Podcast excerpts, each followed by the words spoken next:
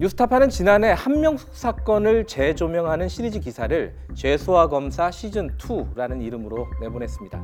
2011년 한명숙 사건 재판에 증인으로 나온 김 씨와 최 씨에게 검찰이 위증을 교사했다 이런 내용이었죠.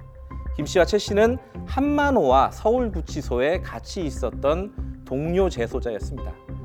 한만호는 한명숙 전 총리에게 9억 원을 줬다고 검찰에 진술을 했다가 법정에서는 검찰이 회유해서 그때 거짓말을 한 거다 이렇게 진술을 뒤집었죠. 김 씨와 최 씨는 한만호가 법정에서 지금 거짓말을 하고 있다 이렇게 증언을 하고 검찰에서 말한 게 진짜다 검찰이 딱 원하는 그런 증언을 해줬습니다. 뉴스타파는 광주교도소에 있는 죄수 H를 인터뷰를 해서 보도를 했습니다. H는 김 씨, 최 씨 이렇게 셋이 함께 서울중앙지검 특수일부 검사실에서 일종의 증언 훈련을 받았다. 위증을 하기 위한 훈련을 받았다. 이렇게 주장을 했습니다. 검찰이 써주는 대로 베껴서 외우는 그런 훈련이었다는 거죠. 3인성호, 없는 호랑이도 만들었다. 그리고 집체교육, 이런 표현까지 사용을 했습니다.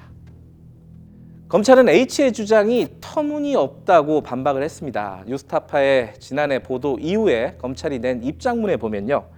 H는 한만호 진술 번복 배후에 야권의 유력한 실세가 개입돼 있다. 이런 황당하고 과장된 진술을 했고 그래서 신빙성을 인정하기 어려워서 증인으로 신청하지 않았다고 설명을 했습니다.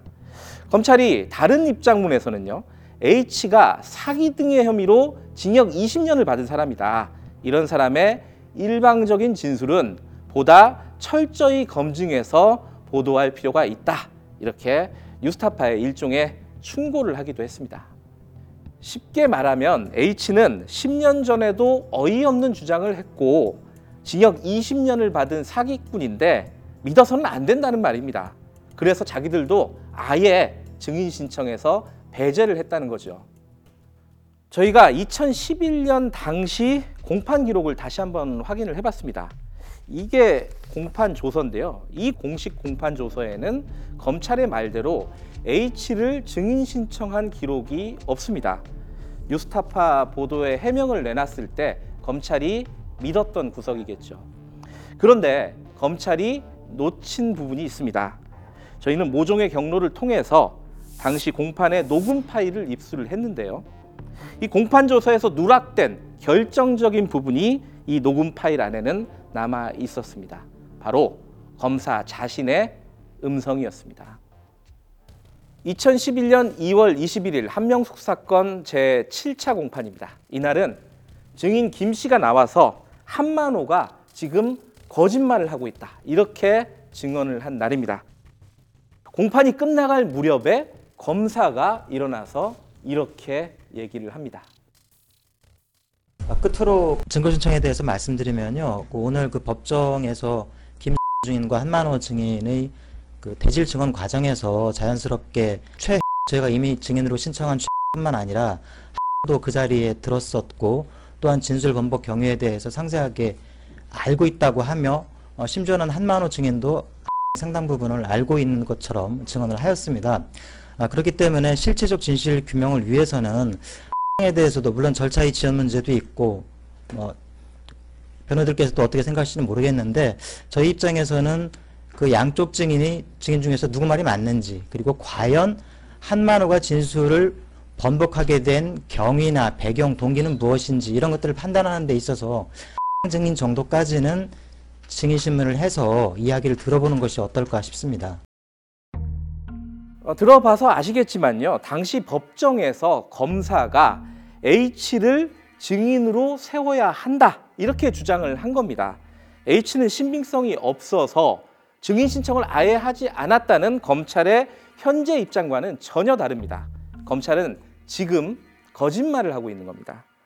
당시 판사는 김 씨와 최 씨 이렇게 두 명이나 증인으로 세웠는데 H까지 부를 게 뭐가 있냐 이렇게 검찰이 양보를 좀 해라 말을 했고요. 검찰은 일단 유보하겠다고 밝혔습니다.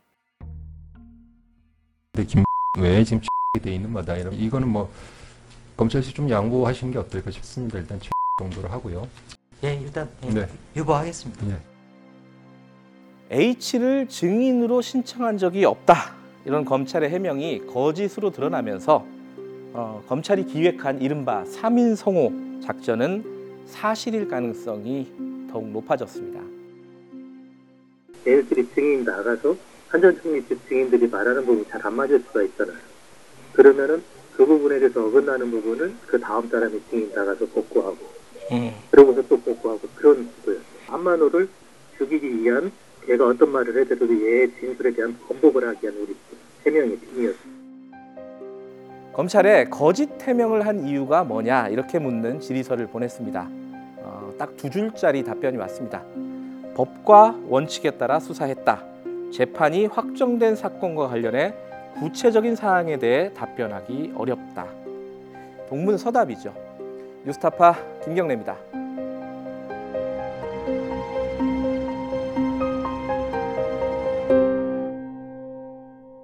내 목숨을 걸어서라도 지키려고 하는 것은 국가가 아니야. 분명히 소위 애국 이런 것이 아니야. 진실이야.